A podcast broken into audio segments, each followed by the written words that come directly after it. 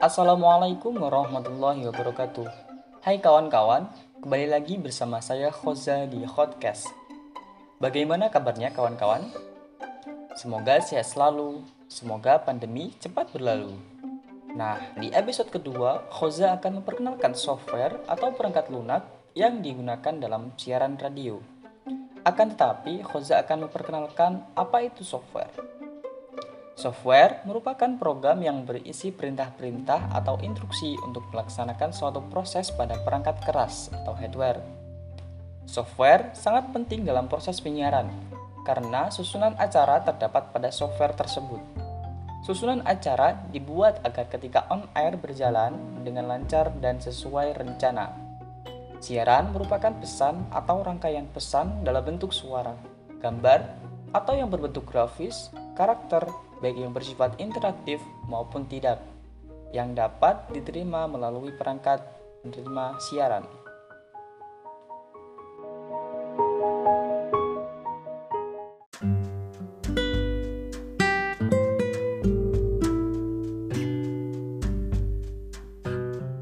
Beberapa perangkat lunak untuk siaran. Yang pertama adalah Rivendell Rivendell merupakan perangkat lunak yang lengkap dengan fasilitas untuk akuisisi, manajemen, penjadwalan, dan pemutaran konten audio. Rivendell memiliki semua fitur yang diharapkan dalam sistem otomisasi radio modern yang lengkap, termasuk dukungan untuk pengkodean audio PCM dan MPEG.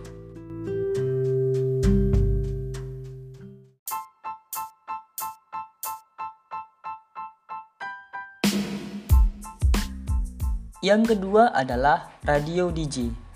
Radio DJ merupakan perangkat lunak gratis untuk Windows yang memungkinkan siapa pun melakukan streaming radio internet.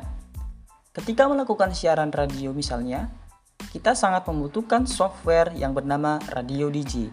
Software ini menjadi tempat untuk menyusun acara siaran, dari iklan, jingle, dan juga lagu.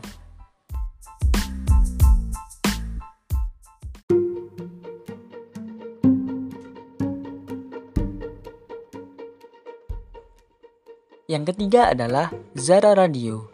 Zara Radio adalah perangkat lunak untuk penyiaran radio. Fungsinya mirip dengan Winamp, tetapi memiliki fitur yang disesuaikan kebutuhan penyiaran radio.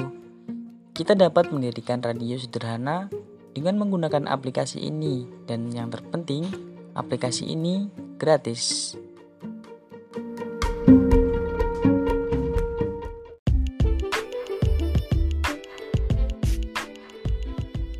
Aplikasi Zara Radio memiliki fitur-fitur menarik yang bisa kita gunakan. Kita dapat membuat playlist dan memasukkan langsung lagu-lagu yang akan kita putar, tanpa harus berpindah jendela. Tampilan waktu yang disesuaikan dengan jam komputer, memainkan jingle radio dengan tombol pemintas, pindah lagu dengan efek fade, fitur talk over untuk merendahkan volume lagu agar suara penyiar lebih terdengar. Banyak lagi fitur yang bisa kita manfaatkan.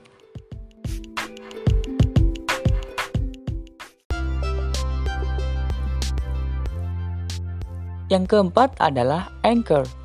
Membuat podcast dengan Anchor di perangkat iOS, Windows maupun Android terkesan sangat mudah. Anda cukup mengangkat ponsel ke telinga, lalu mulai berbicara dan merekam suara. Dari situ, potongan-potongan audionya bisa dijadikan satu dan dipublikasikan sebagai podcast ke beragam platform yang populer, mulai dari Apple Podcast, Google Play Music, Overcast, Sticker sampai Spotify, atau platform milik Angkor sendiri. Proses dari awal sampai akhir hanya memerlukan satu aplikasi saja, yaitu Anchor.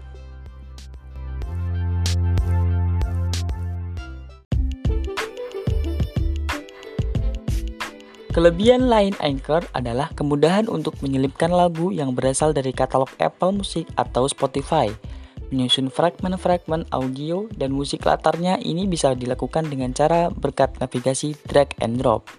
Anda perlu sentuhan ekstra. Angkor ini juga punya web aplikasi yang bisa diakses dari browser komputer.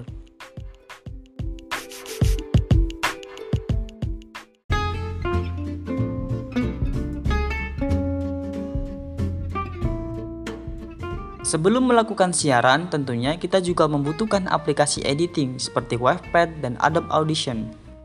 Wavepad yang bisa kita gunakan di laptop maupun handphone. Wavepad memiliki interface yang mudah dipahami sehingga cocok untuk pemula.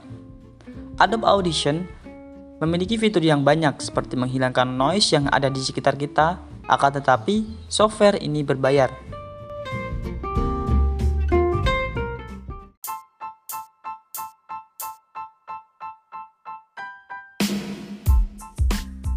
Nah, jadi itu perangkat lunak siaran ya kawan-kawan. Terima kasih sudah mendengarkan Hotcast. Mohon maaf jika ada salah kata. Semoga bermanfaat. Selamat menjalankan ibadah puasa bagi yang menjalankan.